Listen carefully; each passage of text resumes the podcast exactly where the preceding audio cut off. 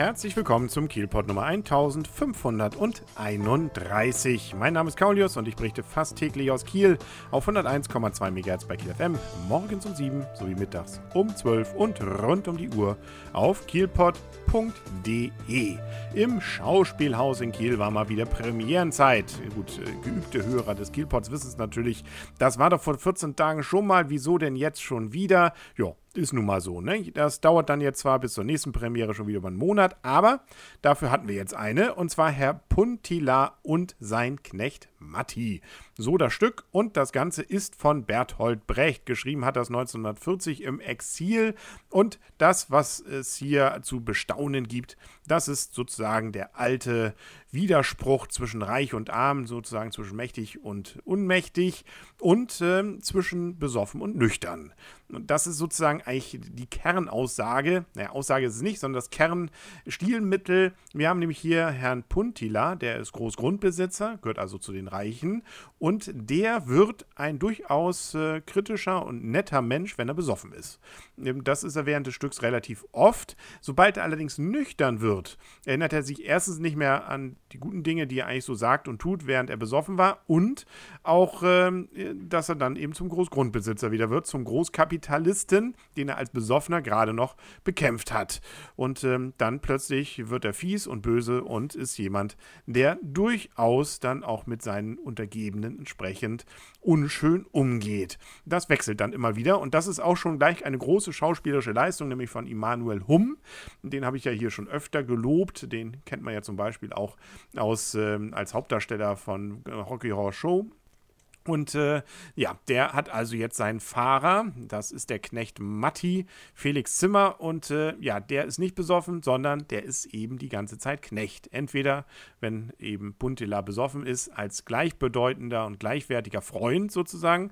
Und wenn er nüchtern ist, dann ist er eben der Knecht und damit eben jemand, der dann auch rumgescheucht wird und ziemlich schikaniert wird. Dann gibt es noch eine Tochter, die Eva, nämlich gespielt von Isabel Baumert. Und äh, die will eigentlich eigentlich heiraten, beziehungsweise soll eigentlich heiraten, äh, nämlich ein Attaché, gespielt von Marius Borghoff, der allerdings äh, ein ziemlicher Schlaffi ist und äh, deswegen liebt sie ihn eigentlich nicht. Eigentlich will sie den ähm, guten Matti. Naja, also man merkt schon, da sind ein paar Verwicklungen drin, ist aber nicht so das typische Schauspielstück, wie man es jetzt vielleicht sich denken könnte. Es ist zwar viel, wird, kann viel gelacht werden, ist also eigentlich irgendwie eine Komödie, aber eine, wo einem hier und da durchaus das Lachen im Halse stecken bleibt. Schließlich ist es Brecht.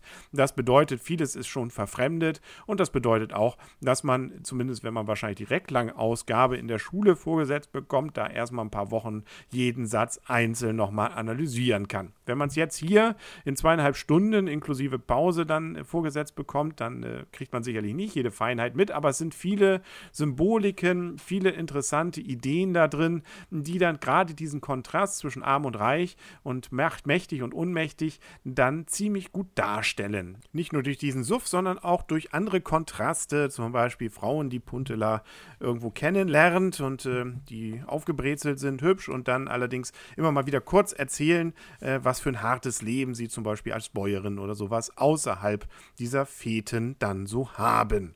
Das ist auch an einigen Stellen sehr rasant inszeniert. Ähm, zum Beispiel wird an einer Stelle mal ziemlich heftig mit Stühlen und Tischen rumgeworfen, fast getreten. Ähm, dafür ist dann auch das Bühnenbild zwar relativ karg, äh, sind ein paar Lampen, die da immer wieder hoch und runter fahren. Hinten im Hintergrund gibt es ja so, so einen Hintergrund, der immer wieder mal aufgeht und zugeht, so fächermäßig, lamellenmäßig.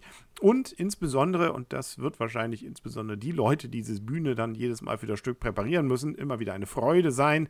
Der gesamte Boden ist äh, nicht wie bei Othello nass, aber dafür mit Erde bedeckt oder mit Sand, äh, mit so einem braunen Sand.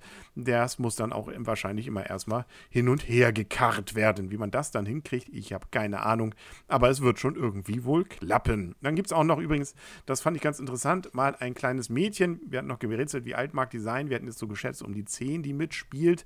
Die hat zwar nur eine kleine Rolle, kriegt aber fast den größten Applaus. Gut, den größten Applaus gab es dann für Emanuel Hum, aber es gab überhaupt viel Applaus am Ende des Stückes bei der Premiere, was darauf hindeutet, dass ich mit meiner Meinung, dass es ein wirklich gut gelungenes Stück ist, nicht alleine bin. Regie hat übrigens Falk Volker Schmalür gehalten. Der war vorher in Kassel am Theater übrigens und kennt, so haben wir es nachher dann am Ende noch erfahren, unseren Herrn Karasek wohl auch persönlich, weil die mal zusammen zu, gearbeitet haben.